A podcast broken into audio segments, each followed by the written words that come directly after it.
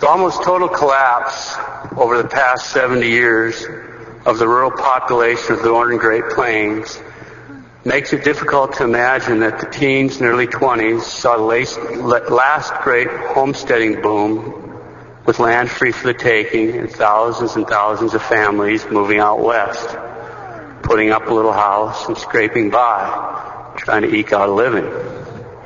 Although some of the old houses are still inhabitable, the only thing that's left for the most part are weathered boards and old foundations sticking up in the sagebrush, bunch grass growing around them, scattered here and there across the prairie. It's a world of the past, living on only in the dreams and memories of the old timers. One day while I was patching up one of the walls of one of those old homesteads that I happened to be living in, I made an interesting find. See, the walls had been lined with old newspapers in order to keep the wind from blowing through the cracks. And right there in the wall was the front page of an LA newspaper from about 90 years ago. Right there, right in the middle of the front page of an LA paper from 90 years ago, was this big front page article, including an interview with the LA County Sheriff about a serious social problem. What was the serious social problem that warranted this front page article and an interview from the LA County Sheriff?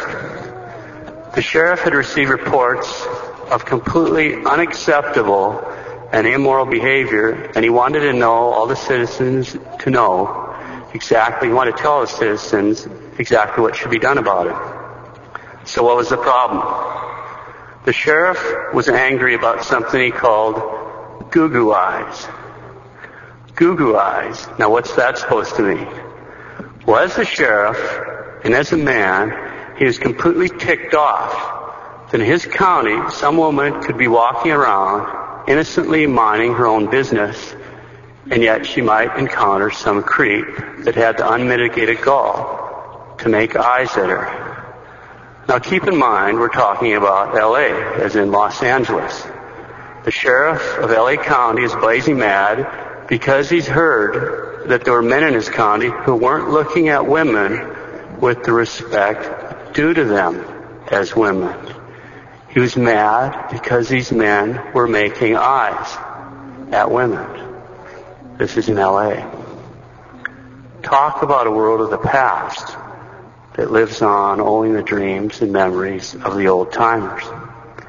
But it gets better. Right there in the article, he gave instructions on what was to be done. And his instructions were repeated in large type on the front page of the paper. The LA County Sheriff said if a man saw some lowlife that was giving goo-goo eyes to a woman, he should go up to that lowlife goo-goo eyer and, I quote, give him a good kick in the seat of the pants. Close quote.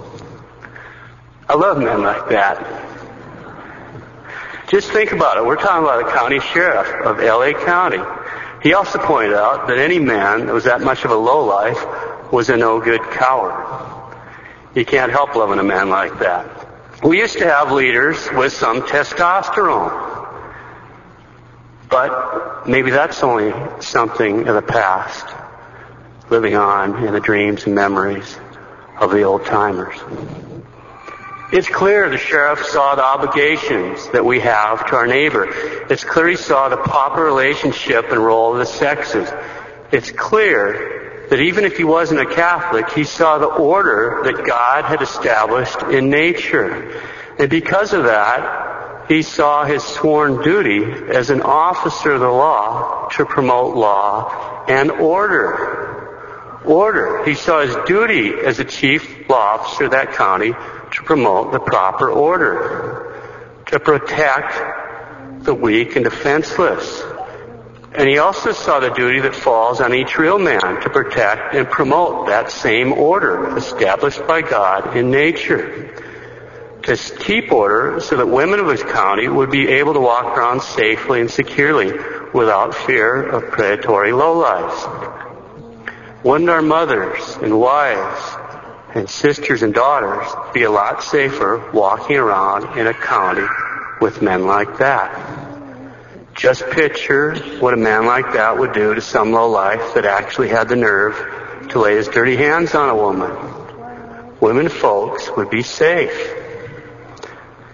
See, when everything's properly ordered, it isn't only the rich or the strong or the powerful that are safe. When everything's properly ordered, the poor and the weak and the defenseless are also safe. Women folks are safe. That's how it's supposed to be. And most of us, at least past the middle 40s, can remember a time, a world like that. But now, for the most part, that's the only world of the past, living on in our dreams and memories. Can anyone here seriously imagine the LA County Sheriff giving a press conference today in May 2004 and announcing he's angry about something like this, that something needs to be done and suggesting that people go out and give these guys a good boot? Fat chance.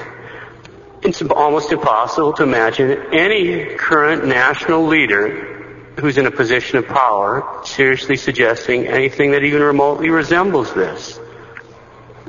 No. Our society doesn't protect the poor. It doesn't protect the weak or the defenseless. The presence of Planned Parenthood is a powerful testimony to that. We're approaching total insanity. We barely have law, and we certainly don't have much in the line of order. In fact, law and order in our society or the church at large is fast becoming a thing of the past. Something living on in the dreams and memories of old timers. But that's what we're here to do right now. What we do here in Mass is we hold back the damage. We reorder the chaos. And how do we do that? By offering an ordered and pleasing worship to God the Father. And by doing that, we then obtain the grace to order our own thoughts, our words, and our deeds in a manner that's pleasing to the Father. And we also obtain the grace to order our families and this particular community in a manner that's pleasing to God. You don't need me to tell you one of the most disordered aspects of our society are all the matters wrapped up with the sixth and ninth commandments. We've been going through preparatory to talking about the sixth commandment. The last time we talked about this topic, we looked at modesty. And we saw that modesty is a virtue that gives a man the ability to govern and dominate his passions, especially his desires for pleasure. It's a moral virtue that guards purity by giving a man the power to practice due measure in his actions and his dress. And then we took a quick look at modesty in dress, which principally concerns the ladies. Today we'll take a quick look at modesty of the eyes, which principally concerns the men. This is not a question of a double standard. Because the sexes are different, they tend to labor under different difficulties. Men typically have more difficulty with purity itself and with modesty of the eyes and touch, so that's where they must be more careful. For example, viewing pornography is by and large a male problem. Women must give more attention to the whole field of modesty and be more considerate of the weakness of others. As we've seen, immodest dress is by and large a female problem. The differences between the sexes come out about even when we're speaking in terms of sin. It's the same old story. One sex is typically guilty of offering a forbidden fruit, another sex is typically guilty for taking it. The bottom line is that Christ calls all Catholic men and all Catholic women to have a sense of responsibility for one another and to show that by their practices of the virtues of purity and modesty. This Christian respect and compassion for the weakness of the other sex translated into the ladies protecting the men by their modest dress and deportment and the men protecting the ladies by modest behavior, by thrashing anyone that gets out of hand. We have obligations to our neighbor. So let's talk about the obligations a man has with respect to his eyes. Quick review. Thanks to original sin, our passions and our emotions are rebellion against right reason. That's the condition we call concupiscence, which inclines us strongly towards pleasurable goods so it inclines us strongly towards sin. And so because of concupiscence, immodest glances naturally tend to stir up lust or to present a very real danger of lust being stirred up. Immodest glances tend either to stir up lust or to be a near occasion of stirring it up. And of course, once lust is stirred up, there's a huge danger of consenting to it. As St. Alphonsus says, the devil first tempts us to look, then to desire, and afterwards to consent. Can we commit mortal sins with our eyes? Yes, indeed, we certainly can. The eyes are the windows of the soul, and what we look at can hurt us. When we see dangerous sights that might tempt us, we have an obligation to look away. King David didn't, and he fell. And he's anointed prophet of God. How can we tell how serious a sin these types of looks might be? Let's take the case of a glance which stirs up lust or is a near occasion of stirring it up, okay? So we're talking about something that either stirs it up or it's a near occasion. In other words, we're talking about serious matter. Obviously, if you're married, this doesn't apply to spouses. Alright. Now, if there was no intention of this glance, say it was accidental, and no consent to the pleasure stirred up, there's no sin. So no intention and no consent means no sin. No intention, no consent, no sin. If there was no intention and faint consent before the, the man realizes what's going on and rejects it, that's what the moralists call semi-deliberate consent. So some faint consent, there's a venial sin. So no intention, faint consent, venial sin. Alright? If there was no intention but full consent, he goes, alright, you know, check that out. Something like that, mortal sin. Okay? If there's a direct intention, I am going to look at this bad book, I'm going to watch this bad movie, that's a mortal sin. So no intention, no consent, no sin, no intention, some consent, venial sin, no intention, full consent, mortal sin, direct intention, mortal sin. That's the morality of these kind of looks. You can see why the off switch is important on a television. Okay, so how do we prevent committing mortal sins with our eyes? Get rid of your TV. No, there's four things to keep in mind. First off, we've got to pray. God will give us the grace to resist temptation if, and only if, we say our prayers.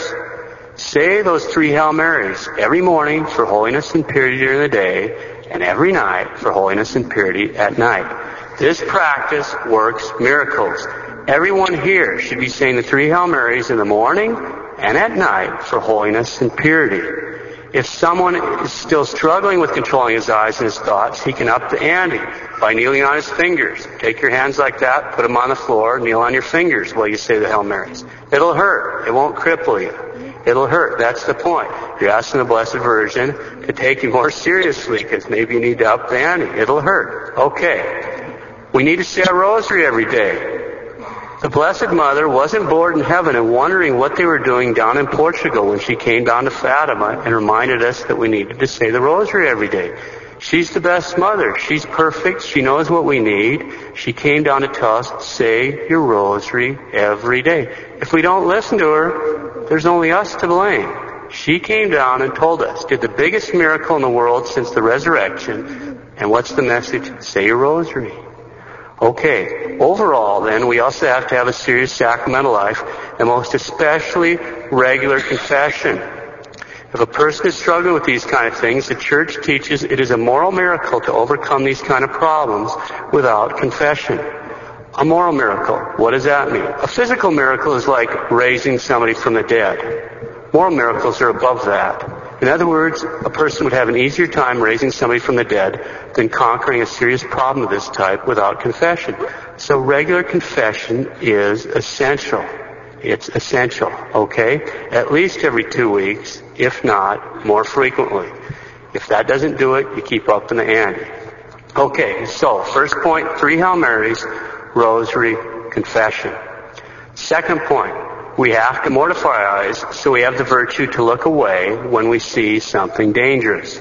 We can mortify our eyes every day by not looking at something we like to look at. And that gives us a habit so that we can look away from things that we better not look at. For example, we can do things like delaying reading a newspaper article for a while, or opening a letter that we love for an hour or two, or turning off the TV. So second, mortify our eyes daily. Third, to notice something dangerous is not sinful. To notice it is not sinful, but to purposefully look, to continue to look, look away and then look back after looking away, now that's sinful. If a man gazes with immodest intent, whether or not the person whom he's looking at is immodestly dressed, then he's guilty, okay? If he's purposefully engaging those immodest looks, because that's the direct intent we talked about, whether or not the person he's looking at is immodestly dressed has no bearing on the situation. He's guilty. Has no bearing. In Job 31.1, we see that St. Job made a covenant with his eyes that he would not so much as think on a virgin. Why? Because he knew if he controlled his eyes and didn't look at her, then he wouldn't think about her. As St. Gregory the Great says, it's not lawful to behold what it's not lawful to desire. St. Francis de Sales says, that which is not seen is not desired. The inspired word of God in Ecclesiasticus 9 says, Gaze not upon another's beauty, for many have perished by the beauty of a woman, and hereby lust is enkindled as a fire. For many, by admiring the beauty of another man's wife, have become reprobate. That's the Holy Ghost's word on it. St. Augustine says that even if our eyes should happen to fall upon something indecent, we should take care not to fix them there. As St. Alphonsus points out, a deliberate, fixed, immodest look may be the infernal spark that will cause the damnation of that soul. So the third point is we must look away when we notice something dangerous. Unfortunately, the danger level is going up, so we have to keep this principle in mind. Fourth, what should a guy do right when he finds himself tempted to take an immodest glance, or to look back, or to stare? So there he is in that situation. We already know this. We've gone through it, but it bears repeating. He should start by calling on the precious blood. Now what does that mean? It means he needs to say a little prayer. It doesn't have to be out loud. It can be under his breath, or even just mentally. But he should say a little prayer along these lines precious blood, wash over me and protect me from the wickedness and snares of the devil. If you can't remember that, remember precious blood, wash over and protect me. We're calling on our Lord's precious blood to protect us from the devil. Why this prayer? Because if the devil is producing imaginative images, it will drive it away. Remember that demons can tempt us by introducing images into our imaginations or getting us agitated to some degree, but calling on the precious blood will stop these type of temptations. Even if a man is not in a state of grace, this will work because our Lord shed his precious blood for sinners, didn't he? So precious blood wash over me and protect me from the wickedness and snares of the devil. That's first. Precious blood wash over me and protect me from the wickedness and snares of the devil. Next the guy prays, Jesus, Mary, Joseph, Saint Maria Goretti, guardian angel, help me. Jesus, Mary, Joseph, Saint Maria Goretti, guardian angel, help me. Jesus, Mary, Joseph, Saint Maria Goretti, guardian angel, help me. What's he doing? He's calling in the heavy artillery from heaven. Okay? As soon as he's calling the precious blood, Jesus, Mary, Joseph, Saint Maria Goretti, guardian angel, help me. That's the level of grace. He said his prayers.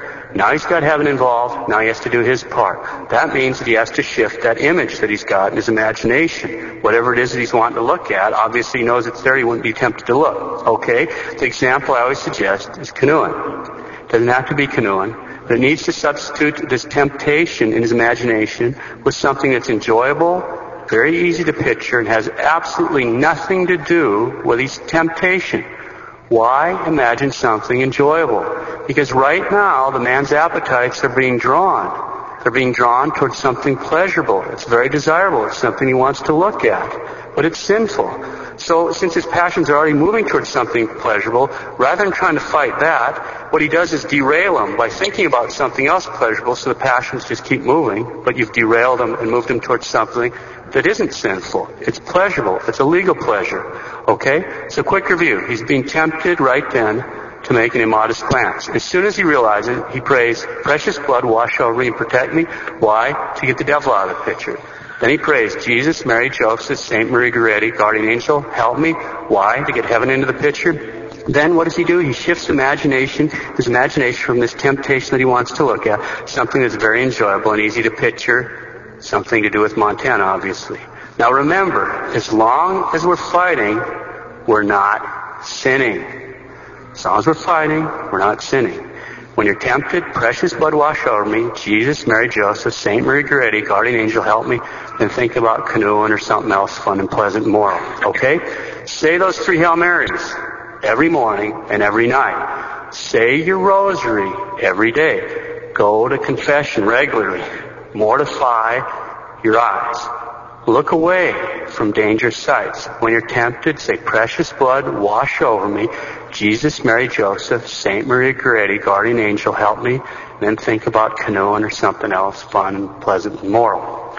And then, irregardless of how immodest our society may become, we'll be able to keep the command of St. Peter found in today's epistle.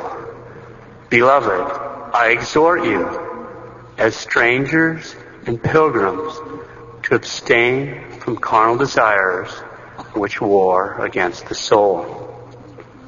And indeed, we are strangers and pilgrims passing through here on our way to heaven. So if we do these things, as our souls become more and more ordered and more and more obedient to the law of God, troubles with immodest looks and impure thoughts will themselves become things of the past.